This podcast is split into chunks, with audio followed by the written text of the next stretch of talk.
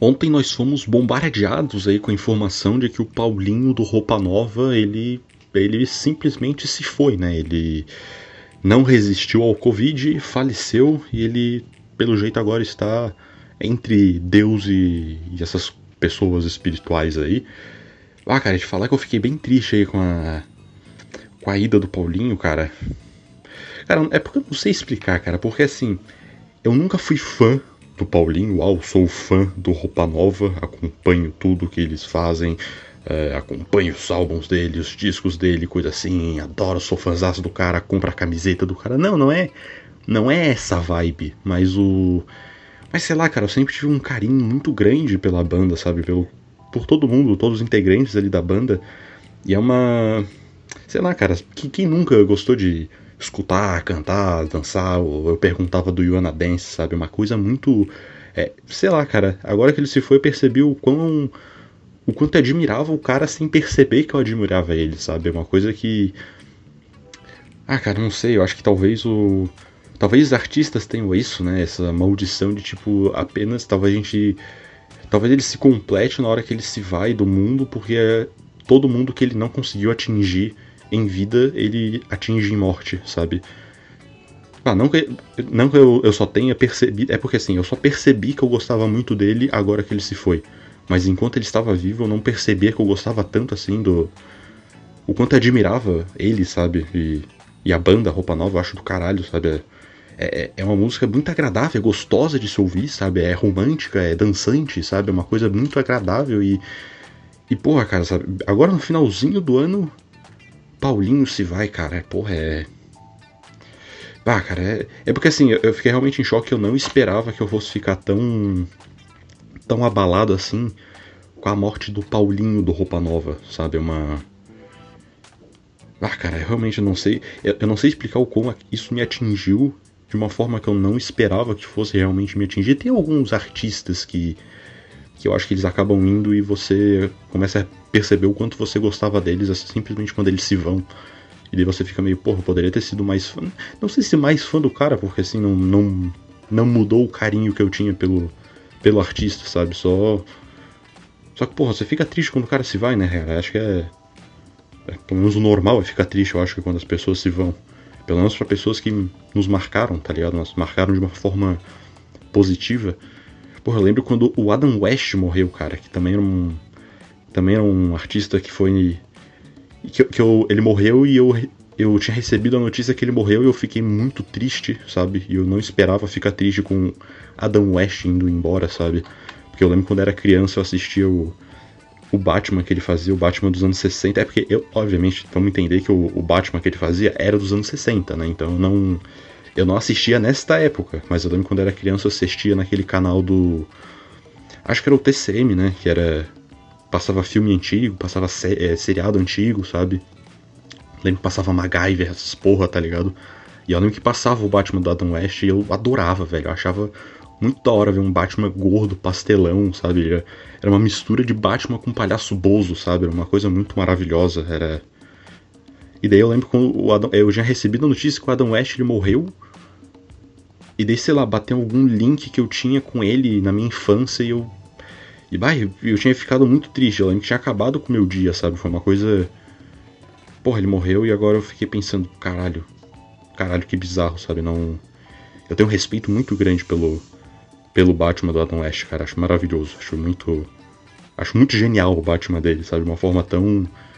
tão cômica, tão juvenil, sabe? Mas é, é muito bom. Ah, eu lembro que me abalou muito também foi a morte do, do Rutschauer. Eu não sei se estou falando certo o nome dele, é um nome holandês, né? O cara é holandês. Para quem não sabe, o Rutschauer ele era aquele. Ele, era, ele é o ator que ele fez o, o vilão do Blade Runner, o primeiro filme. Vilão, né? O vilão entre aspas. Que a graça do filme é justamente você se perguntar quem realmente tá, tá certo e errado naquele filme, que é uma questão bem. É um filme que trabalha bem a moral do ser humano, sabe? Trabalha todas umas questões filosóficas. E e, e quem, quem é fã de Blade Runner é fã do Ruttenhauer e provavelmente se, sim, é, se sentiu muito triste quando o Ruttenhauer se foi, porque ele meio que dá. Ele sustenta o filme, sabe? É ele que dá toda a. É ele que dá toda a graça pro filme, tá ligado? Ele rouba a cena totalmente, sabe? Ele não. E ele. É ele que transparece toda. Ele que. como é que eu vou falar? Ele que expressa toda a filosofia que o Blade Runner ele passa para as pessoas. Até no segundo fi filme do Blade Runner você vê que tem muita, por mais que ele não apareça no filme, ele, ele segue bem o, o, legado que o Ruttenhauer deixou no primeiro, sabe? Todo toda a questão da depressão e do vazio existencial, é vazio existencial do ah, sei lá, da, da, alma, sabe? É uma questão muito. Puta, cara. Blade Runner é do caralho, é um dos meus filmes favoritos, então. Eu, eu também. Ruttenhauer era um cara que eu não. Nunca me passou na cabeça que um dia esse cara fosse morrer. E quando morreu, eu senti demais, sabe? Eu fiquei muito triste, sabe? Eu recebi a notícia, eu fiquei. Bah, cara, deu. Você sente aquela pontada no peito, sabe? É... Bah, sei lá, muito, muito. Muito desagradável, né? Mas agora, a morte mais bizarra, mais sinistra, mais arrepiante que eu já vi na minha vida, sem sombra de dúvida, foi a morte do David Bowie, sabe? Foi um. Eu, eu lembro que foi uma morte assim que eu, eu, senti bastante, porque, porra, eu curtia pra caralho. David Bowie sempre. Eu, não, não sempre. É que tá, eu tenho uma história muito bizarra com eu virando fã de David Bowie, porque eu lembro que eu comecei a escutar o Bowie porque eu lembro que eu tinha começado a jogar Metal Gear, sabe? Metal Gear Solid que eu tinha uma coleção do Play, PlayStation 3 que era. Como é que era? Era toda.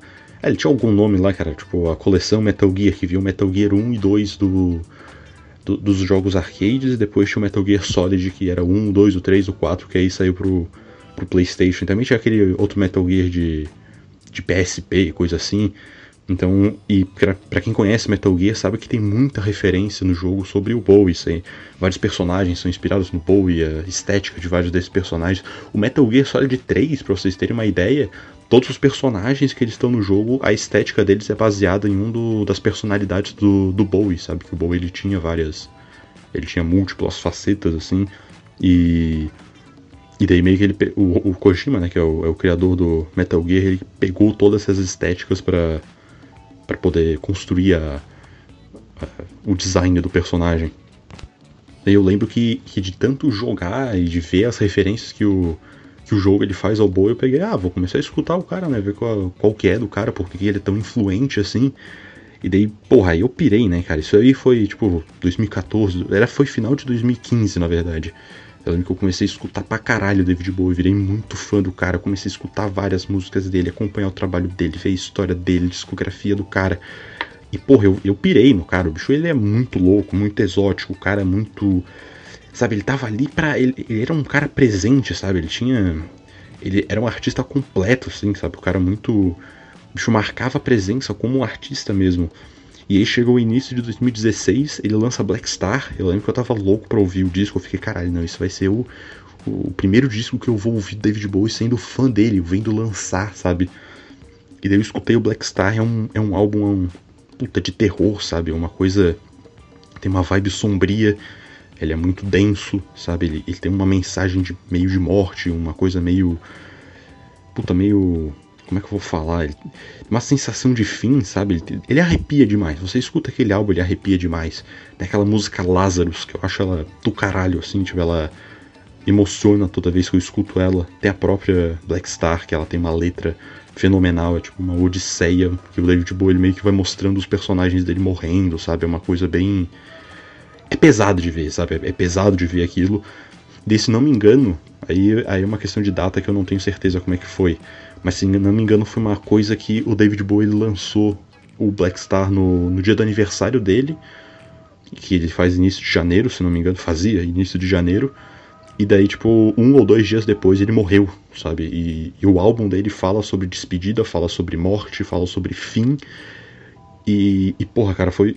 Pensa o quanto que isso não arrepiou a galera, o quanto não arrepiou os fãs, sabe? É uma coisa bem Olha o tchau que ele deu, o bicho arquitetou a própria morte, sabe? O cara era muito. Ah, cara, eu não sei explicar realmente, porque o Bowie eu acho que ele foi. Ele tava muito mais do que só na música, né? E, tipo, e eu sou um cara que eu, eu já falei aqui em outro podcast que eu não manjo de música, eu não sou nenhum entendedor do mundo da música. Mas o Bowie eu gosto pra caralho dele, sabe? Eu acho que ele. Porque eu acho que o Bowie ele transcende o mundo da música. Ele é um fenômeno assim da. Do mundo, sabe? Ele é um. Ele, ele tá na cultura popular da galera, sabe? Ele é um Puta, não sei, não sei explicar, cara. O ele influenciou tanta coisa, sabe? Isso é uma coisa que eu fico admirado com o Bowie. O quanto ele. o quanto ele evolui a moda, sabe? O quanto, tipo, é uma coisa assim, puta que gay, bicho, admirando a moda do cara, mas não, cara, falando sério, o, o Bowie, ele andou com, tipo, não sei quantos estilistas na vida dele, ele, tipo, ele tava sempre mudando de roupa, ele era um cara muito exótico, sabe? Ele tava sempre querendo inovar, revolucionar, mudar as paradas. E provavelmente hoje em dia tem alguma peça de roupa que eu ou você usamos que quem plantou a sementinha para essa peça talvez existir, é, talvez tenha sido David Bowie, sabe? Então, então o David Bowie ele está presente e a morte dele mostra que ele na verdade ele é, aí você vai ter que ouvir Black Star para entender, porque Black Star ele meio que ele fala, ah, cara, eu não sou um, um rockstar, eu sou um Black Star, sabe? Eu sou, eu sou muito mais que só uma coisa da música, sabe? Eu não sou só um artista do rock, eu sou um artista completo, né, cara? E, e, eu acho que isso é o mais admirável no Bowie, que ele não tava ali para fazer qualquer coisa, sabe? Ele tava fazendo arte pela arte, sabe? Ele queria evoluir a arte como arte. Isso que eu acho muito impressionante, eu acho admirável ver um artista assim, um artista tão preocupado em fazer aquilo que ele ele dedicou a vida dele para fazer, sabe? Então eu acho que a morte dele foi uma coisa ao mesmo tempo muito triste, porque mas foi admirável, sabe? É, é porque assim, foi o tipo de morte que ele meio que mostrou tudo, tudo de bom que ele já fez na vida, sabe? Então foi uma morte meio. Obviamente não se celebra a morte do cara, mas o, o jeito que ele. que ele arquitetou essa morte dele foi um bagulho assim muito. Meio que ele fez uma autorreferência, sabe? Ele mostrou que, cara, eu, eu cumpri a minha, a minha missão aqui e agora eu posso, eu posso ir em paz, eu posso descansar. Puta do caralho, é de se arrepiar, né, cara? Pô, eu fiquei triste pra caralho quando morreu chorei quando morreu, porque. Bah, cara, não sei. Não sei falar o quanto que mudou, sabe? Mudou a, a forma que eu escuto música hoje se eu não tivesse escutado o Bowie, sabe? Porra, cara. Mas eu acho que assim, por mais que a, a morte do Bowie eu acho que tenha sido a morte mais bizarra que eu já tenha visto, eu acho que a, a, morte que eu mais senti, sabe, de ter ficado triste, magoado, não magoado, óbvio, não, eu vou ficar puto, magoado porque o cara morreu, mas triste porque o cara se foi, eu acho que é, foi, foi do Stan Lee, sabe? Eu acho que quando o Stan Lee ele, ele morreu, eu lembro que eu tinha recebido a notícia dele, um amigo meu que tinha falado, cara. Eu lembro que eu tinha chegado em casa assim, e daí o. Eu, eu tinha visto o celular, um amigo tinha mandado mensagem, pô, cara, visto que o Stan Lee morreu. Porra, eu nem abri a mensagem, eu só tinha visto a notificação, eu só peguei e comecei a pesquisar no Google já. Porque já teve vezes que o Stan Lee ele tinha morrido, mas na verdade era fake news, sabe? Então a primeira coisa que eu fui ver era era conferir, assim, torcendo. Eu tava torcendo pra que não fosse real, tá ligado? Mas, porra, e daí eu vi que era real, assim, eu fiquei meio. Eu só desliguei o celular, cara, eu nem. Nem fiz nada, só parei, assim, comecei a chorar. Eu debulhei, cara. Eu acho que foi um. Debulhei, assim, como se eu tivesse. Como se eu tivesse recebido a notícia que um parente morreu, sabe? Foi uma coisa muito bizarra. Ah, cara, eu, não sei explicar, cara, porque assim, o Stan Lee foi um. Foi uma figura que eu carrego assim desde pequenininho, sabe, na, na minha vida. O cara, ele ele mudou muita coisa que não é que ele mudou muita coisa, mas ele mudou muita coisa para mim. Muita, muita das coisas que eu, eu sei que eu carrego hoje, e coisas que eu penso hoje, e coisas que certamente me moldaram, eu sei que foi Stan Lee que, que plantou isso em mim, sabe? Não ele especificamente, mas as histórias que ele fez e o jeito como eu encarei essas histórias dele, sabe? Que tipo, ah, cara, como é... porque assim, eu lembro que eu comecei, eu aprendi a ler. Eu aprendi a ler tarde, né? Eu aprendi a ler, eu já tava com 6, quase 7 anos.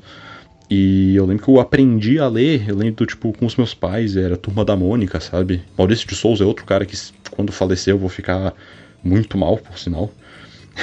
Nossa, nem, nem, nem vou pensar nisso. Mas eu lembro que o. Quando eu comecei. Eu aprendi a ler, era Turma da Mônica, mas assim, eu lia com os pais, lia com adulto, professor, coisa assim.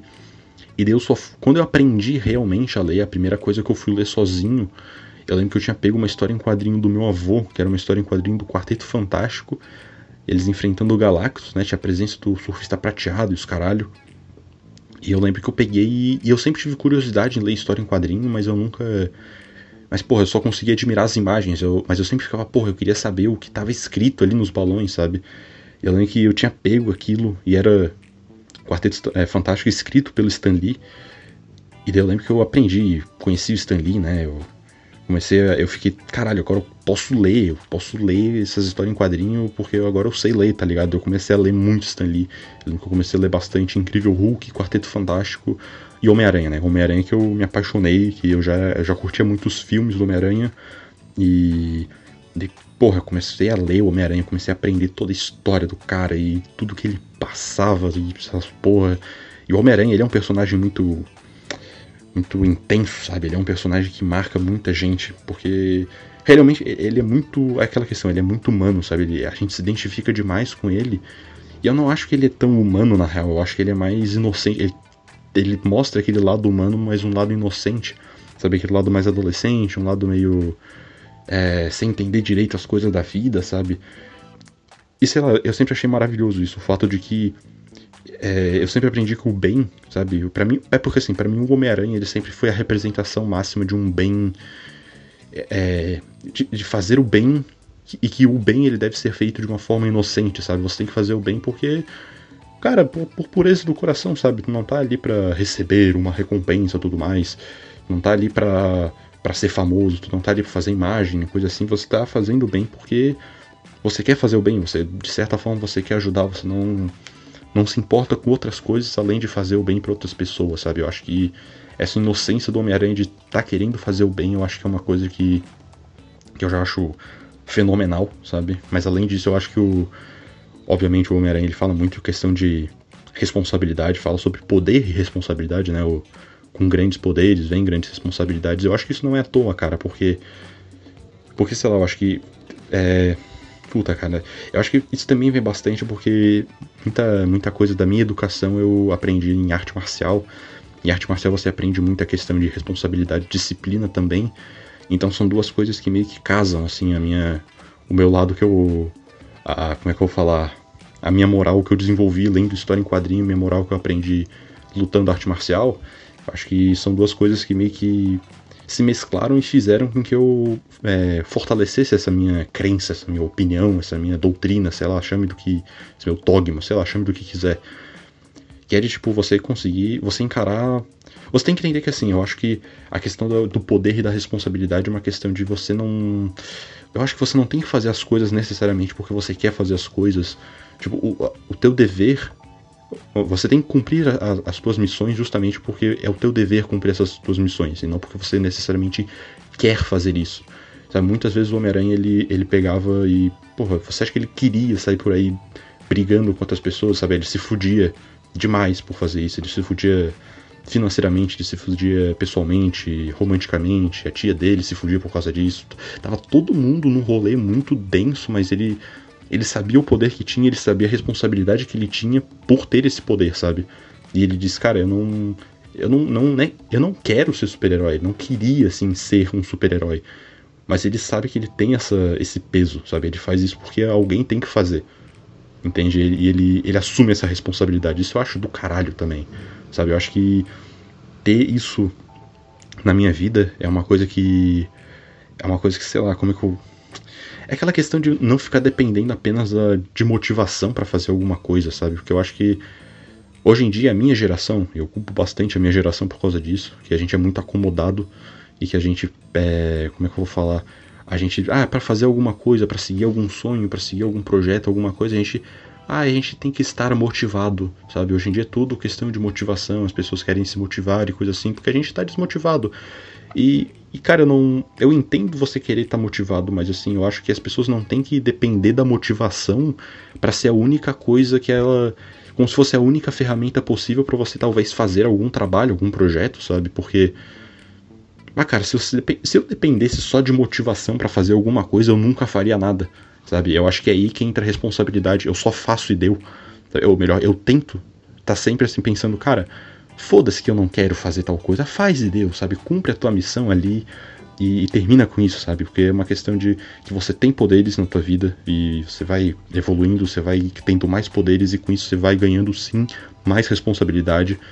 E não adianta fugir, não adianta procurar, ah, eu vou, quero estar motivado para fazer alguma coisa, cara. Ai, cara, pau no cu da motivação, sabe? É. Só faz, só faz, entende? Até mas eu acho que uma das maiores lições que eu tiro do Homem-Aranha, eu acho que é meio que um resultado de, de todo esse aprendizado que eu tenho sobre pureza, sobre inocência, e que para fazer o bem você tem que ser uma pessoa é, pura, sabe? Você tem que fazer o bem porque você tá querendo realmente ajudar os outros. Eu acho que vindo disso, o Homem-Aranha ele também me ensinou bastante que fazer o bem não é uma coisa fácil, sabe? É, o bem não é um um serviço de fácil execução, vamos falar assim, porque porque assim, se, se fosse se fazer o bem fosse uma coisa fácil, cara, eu acho que mais gente estaria sendo boazinha, sabe? E, e sei lá, eu levo isso bastante em consideração porque que porra, cara, hoje em dia a gente vê tanta gente no mundo, não, não acho que é só hoje em dia, eu acho que sempre existiu o ser humano assim que ele quer fazer ter uma imagem de ser uma pessoa boazinha e mas não necessariamente fazer uma coisa boa, sabe?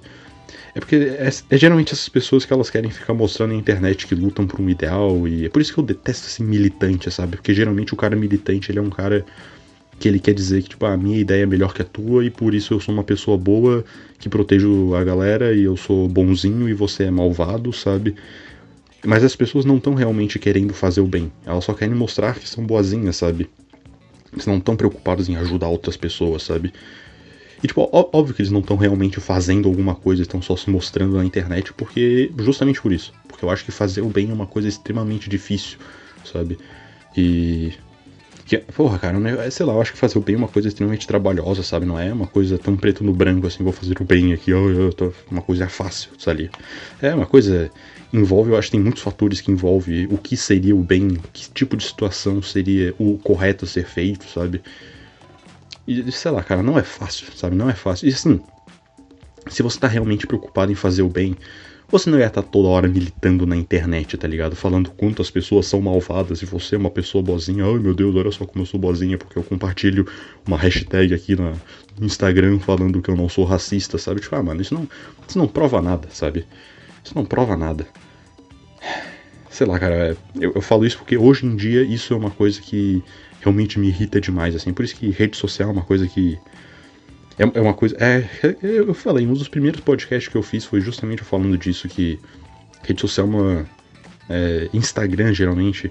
A minha putice com Instagram vem disso, né? Pessoas fingindo ser boazinhas, enquanto na verdade são uns bando de pau no cu, tá ligado?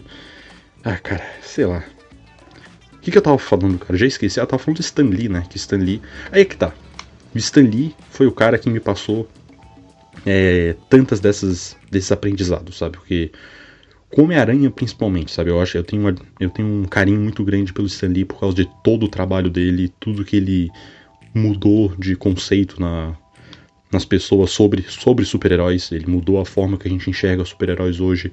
Por mais que hoje seja moda, os filmes da Marvel, coisa assim, os filmes que ele aparecia, essas porra, mas eu acho que tem uma mensagem muito forte além da, de, do marketing, além da mídia, sabe? Eu acho que o Stan Lee é um cara realmente muito foda, um cara muito cabeça, assim, no... Um puta editor, ele foi um puta editor, ele sabia realmente é, fazer os quadrinhos bombarem na época, ele revolucionou o mercado, sabe? É uma coisa... É, era uma, uma pessoa bem... Puta, era, era muito fácil admirar o cara, porque ele fazia umas coisas realmente... Ele conversava com o público dele, sabe?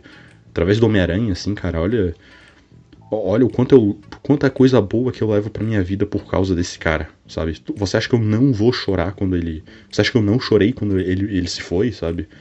Tipo. Ah, puta cara, sei lá, é porque. É, é uma.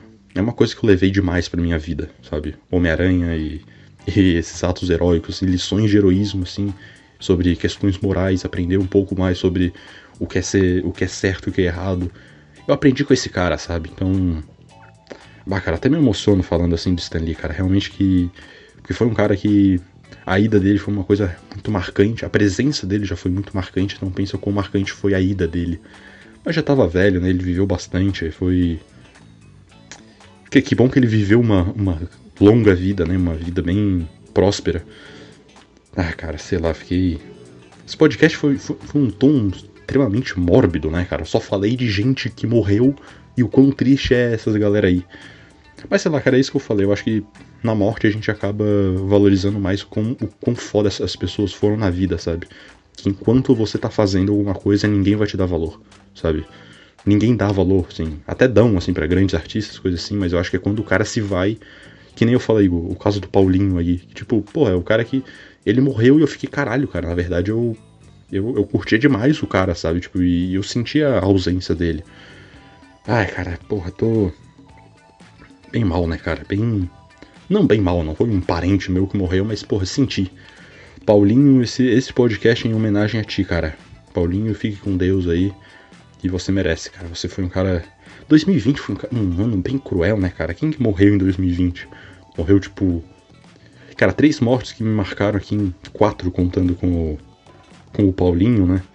Puta, cara, o Paulinho foi agora. Tipo, ainda não acabou 2020, cara. Porra. Porra, 2020, sério, você me tirou até o Paulinho do Roupa Nova, tipo. Tipo, pô, tu já tirou tanta gente, já tirasse, já matasse bilhões de gente e você tira ainda mais o Paulinho, sabe? Eu tô bem. Cara, 2020 já pode ir pro caixão, cara. Já acabou pra gente, já acabou, já era. Que, que eu tava falando, cara? Falando. Ah, o Zé do Caixão morreu esse ano, cara. Olha. Olha que tristeza, né, cara? Eu, tipo, também tenho um puta apreço pelo Zé do Caixão, cara que é o pai do terror nacional, cara. cara era foda, velho. Bicho era aquelas unhas sinistras dele lá. Bom demais, bom demais. Quem mais morreu esse ano, cara? O Louro José. No Louro José eu fiquei bem. Bem abalado também. Tipo, pô, o cara. Ó, só pra deixar bem claro que o Louro José ele dá um pau naquele fantoche ridículo lá da Palmeirinha. Ele enfia aquelas garras nos olhos do guri, arranca aquela porra e. Pau, é, pau no cu da Palmeirinha, tá ligado? O negócio é Ana Maria Braga, o negócio é Louro José. E, cara, é porque assim, eu nunca imaginei que eu fosse ficar triste com um fantoche, tá ligado? Mas não, o Brasil inteiro ficou triste por, com a morte do Louro José. Ah, cara, o Louro José aí foi dar. Foi intenso, cara. Quem mais morreu, velho? Quem mais morreu em 2020 aí? Eu acho que além desses três, o Paulinho, o Zé do Caixão e o Louro José, eu lembro bastante do Ennio Morricone, cara. O bicho que fazia aquelas orquestras de, de Velho Oeste, tá ligado? O, cara vai. Ele ganha Oscar, ganhou um monte de prêmios, caralho. O bicho realmente ele fazia umas narrativas harmônicas, sabe? Era um bagulho muito. Puta, você escuta a música dele, é arrepiante. Se você curte Faroeste, você provavelmente já, já ouviu as coisas dele. Eu acho que se você não curte Faroeste, ou você já ouviu alguma coisa de Faroeste, você já ouviu alguma coisa dele, sabe? Porque a música dele é muito icônica. E o bicho morreu tropeçando, não foi? Tipo, ele tinha caído da escada e quebrou o fêmur, uma coisa assim. Óbvio que ele já tinha, tipo, 90 anos, 90 e poucos anos e. E daí, tipo, qualquer coisa que acontece com um velho, você já morre, tá ligado? Então eu acho que ele tropeçou da escada e quebrou o fêmur, que provavelmente o fêmur dele já não era mais aquela coisa atlética, né? Então. Ah, cara, também viveu bastante, ganhou bastante coisa boa na vida. Que, que bom que a vida desses caras, pelo menos, foram bastante sucesso, né, cara? Tomara, não sei. Não... Às vezes eles tinham um puta sucesso, mas eram depressivos, sei lá. E e se fuderam. Não, não sei, não sei, mas realmente eu, eu senti a morte desses caras, velho. Puta cara do. Ah, cara, pá. Teve uma galera que morreu esse ano. Teve uma galera a mais, assim, teve tipo Maradona que morreu recentemente, né? Mas é porque o Maradona nunca tive apreço, assim, com futebol, então, sei lá. Acho que se eu realmente fosse grande fã de futebol, eu provavelmente sentiria o quão intenso foi o Maradona. Eu, eu sei que o Maradona, tipo, é, é super importante pro futebol, tá ligado? Mas, sei lá, como eu não tenho esse apego com, apego com futebol, eu não. Acabei nem. Não é que eu caguei pra morte dele, né? Porra, é, a gente sente como. É bizarro, né, cara? O cara já é tão famoso que mesmo quando eu não tenho apreço com nada de, trabalho do cara, você fica, caralho, caralho, Maradona morreu, sabe? Tipo. É, é, impactante, sabe? Eu sempre vou me lembrar do dia que eu recebi a notícia que o Maradona morreu, mesmo sem ter, tipo. Sem ter o carinho de fã que muita gente tem tinha com ele, tem ainda com ele, né? A figura dele é, é, imortal. A figura desses caras são todos imortais, sabe? Ah, cara, que. Eu tô triste fazendo esse podcast, cara. Só lembrei de morte, tipo. Foi, foi a pior ideia que eu tive. Falei, não, vou fazer um podcast em homenagem ao Paulinho. Grande merda, grande merda. N não grande merda por fazer uma homenagem ao Paulinho, mas por ficar, por ficar relembrando de momentos tristes. Ah, cara, sem zoeira, eu acho que eu vou desligar esse podcast e chorar num cantinho aqui. Ai, tá bom já por hoje, né, cara? Fui.